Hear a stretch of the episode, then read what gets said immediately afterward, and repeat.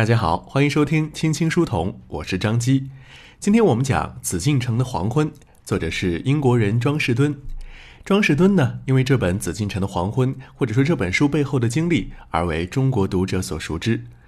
在一九一九年三月三日，四十五岁的庄士敦第一次在紫禁城见到了十四岁的溥仪，由此成为了紫禁城里的末代帝师。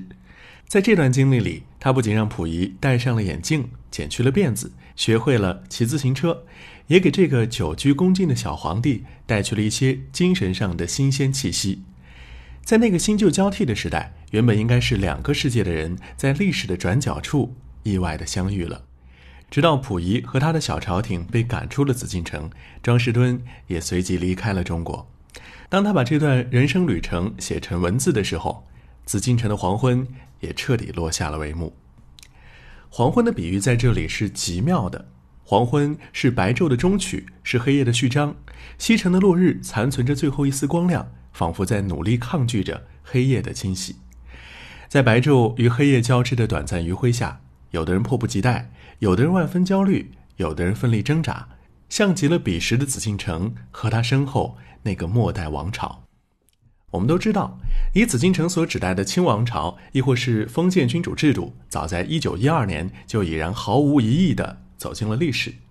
然而一场不彻底的革命，为心怀鬼胎的各方势力留下了一张政治博弈的牌桌。一番纵横捭阖，在这之后的十余年，留下了紫禁城里这个保留皇帝称号的国中之国。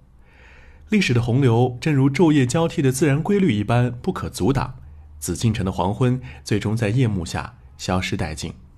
溥仪的前半生是个悲剧，当他被老佛爷推到历史的前台时，只不过是个三岁的孩童，却要在三年后不得不在清帝逊位诏书上署上名字，盖上玉玺，哪怕那份诏书上的字他都还认不全。或许可以说，他的前半生始终是在历史的洪流中被裹挟着前进的。那么作为私人教师，而且还是一个不传统的外籍教师，庄士敦笔下的这位皇帝学生又是一个怎样的人呢？在这本《紫禁城的黄昏》里，一个孤独和骄傲的少年形象跃然纸上，两个关键词刻画出了一个看似享受着帝王之尊，却实为囚徒的末代皇帝，就像是雍容华贵的笼子里供养着一只想飞出去的小鸟。庄严的神武门曾经隔绝了两个世界，正如一位荷兰学者在辛亥革命爆发前曾说，皇宫困着一位帝王，孤独而骄傲，没有人能理解他，而他也一直在伪装着自己。在紫禁城里，溥仪是万人之上的大清皇帝，但他的大清却只有被高高的宫墙保护着的小世界，哪怕他在这个小世界里一言九鼎，却永远无法自由地走出神武门，即便是自己的母亲离世，也只能看着高门在他眼前关上。作为那个时代的焦点之一，少年溥仪的身边从来不缺真假难辨的溢美之词，当然也免不了阴谋家们的阳奉阴违。这时候或许有人会问哈，那时候的溥仪明明只是一个象征性的前朝废帝了，真的有那么重要吗？事实上，退出历史舞台的大清皇室依然在紫禁城里养尊处优，特殊的政治意义和优越的有待条件总是有利可图。无论是政治上的利益还是经济上的，这让少年溥仪的身边时刻充斥着忠于皇室的旧臣与利益相关的投机者。他是共和主义者眼中的封建余孽，他是钻营取巧者眼中取之不竭的财源，他是遗老遗少眼中最后的精神旗帜。少年溥仪的这种重要性让庄士敦这个外国人看到了满眼的讽刺。宫墙内掌管皇室生活起居的内务府肆无忌惮地绑架着皇帝，在庄士敦看来，内务府是覆灭这个王朝的魔鬼。人们在谈论大清覆灭的原因时，往往忽略了这个重要的原因，就是内务府对皇家的控制。这种判断当然不够全面，但作为历史亲历者的近距离观察，也让我们后世读者看到当时的现象。这些人一方面在帝王面前表现卑微，一方面暗中窃取王朝的利益，不禁让我想起了道光皇帝一个补丁十两银子的勤俭往事。同时，在宫墙之外，无论是哪一个派系的政治势力，都不择手段地想要控制少年溥仪这张王牌。拥戴复辟的张勋是这样，把他赶出紫禁城的冯玉祥也是这样，包括后来扶持他做傀儡的日本人，也不过是看中他的这个身份而已。在这些把溥仪当成皇帝的人眼中，他从来都不是一个人，而是一个符号，一个政治的符号。外国人庄士敦可能是他唯一的朋友了。或许只有在庄士敦的眼中，这个一真一假的小皇帝还是一个对外面的世界充满好奇的孩子。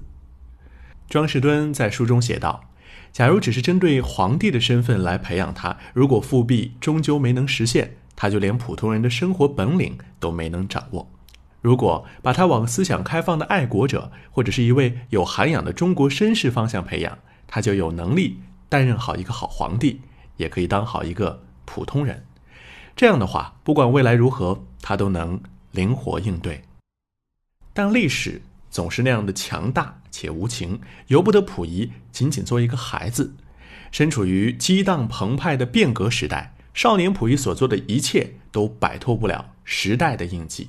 无论他雄才大略还是平庸无奇。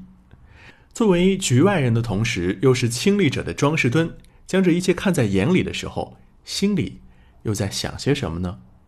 我们从这本私家史书中对皇帝的描述里，不难看出庄士敦作为老师和亲密朋友，对于作为少年的溥仪总是不吝赞美的。他说，我在他身上发现了许多闪光点，待人真挚，关注时事，宽宏大量，艺术天才，心地善良，关心弱者，幽默风趣等等，这些词语都可以形容他。在爱屋及乌的影响下，他对中国已然失败的君主制度表达了深切的同情。庄士敦再一次见到溥仪已经是民国八年的事情了，那一年是他在中国生活的第十五年，恰好经历了近代中国三千年未有之变局。为什么在所有人都为共和摇旗呐喊的时代，这个英国人要冒天下之大不韪的同情君主制度呢？庄士敦对君主制的态度总是或多或少的受到了这位学生的个人品质的影响。当然，这也因为他自己来自一个有着深厚君主制传统的国家。我想，如果他是个美国人，那可能会是另一种看法了。然而，一个很重要却容易被我们忽略的视角，便是身处其中的人民。今天的我们很难从史书中看见，在那个城头变换大王旗的时代，北京城里的老百姓是抱着怎样的心态接受时代变迁的。但庄士敦走在北京街头时的所见所闻，却是一种切实的感受。那么当时的老百姓对于君主制和共和制的态度是什么呢？庄士敦给出的答案是不重要。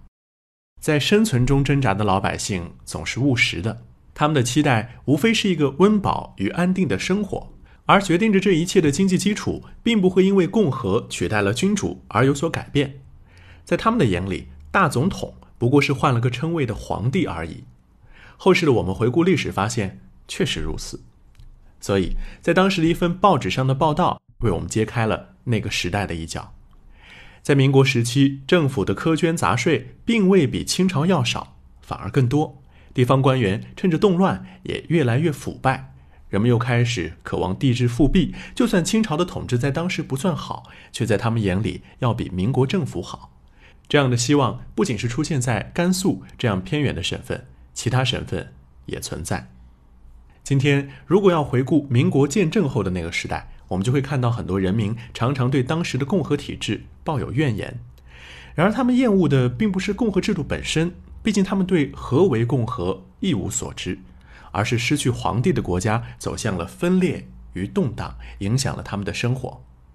在延续了几千年的放任主义的社会里，君主制也好，共和制也罢，都是没有能力影响到人民的生活的。但是连年混乱的时代阵痛，却着实让老百姓难免回忆起过去的稳定。只不过他们的过去恰好是一个君主制时代而已。百姓从来没有怀念过大清，怀念的只是过去的安定。溥仪的前半生是悲剧，而那些无力在时代变迁中留下痕迹的老百姓更是如此。其实每一个人在浩瀚的历史中都只是微不足道的一粒尘埃，即便是帝王将相、才子佳人，也不过是被历史推上前台的幸运儿，或许并不幸运。我们常说历史是人民写的，但是大多数人却写不进历史。今天的节目就说到这里，感谢你的收听。